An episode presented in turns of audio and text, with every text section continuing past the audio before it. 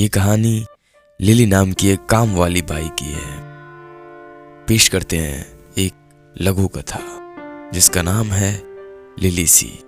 Lily एक फूल का नाम होता है।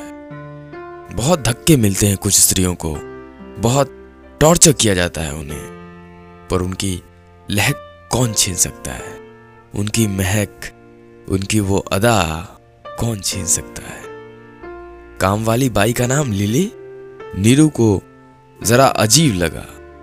पहली बार जब वह लिली से मिली तो उसने पूछ ही लिया, तेरा नाम किसने रखा है रे, लिली? लिली की दातें बड़ी बड़ी थी। मोतियों सी बतीसी दिखाती हुई वह बोली, मेरी माँ एक क्रिश्चियन मैडम के यहाँ काम करती थी। जब मैं पैदा हुई तो उन्होंने ही रख दिया। वाकई, नाम बहुत सुंदर है। नीरू की बात अधूरी रह गई। नाम और नसीब का कोई संजोग नहीं होता, साहिबा। लिली ने कहा, किस्मत में शराबे ही लिखा था। वह पति को कोसते हुए उठ खड़ी हुई।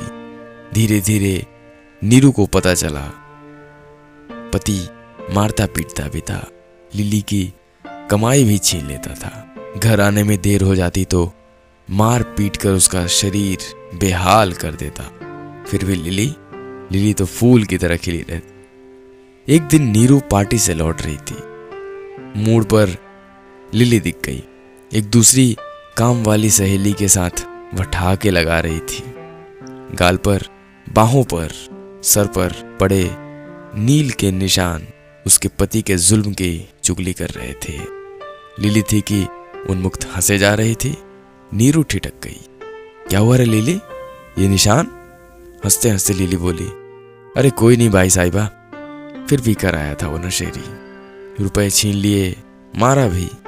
कोई नहीं, मेरी हँसी तो नहीं छीन सकता है वो। दोनों सहेलियाँ फिर कुछ बातें करके ठहाके लगाने लगी।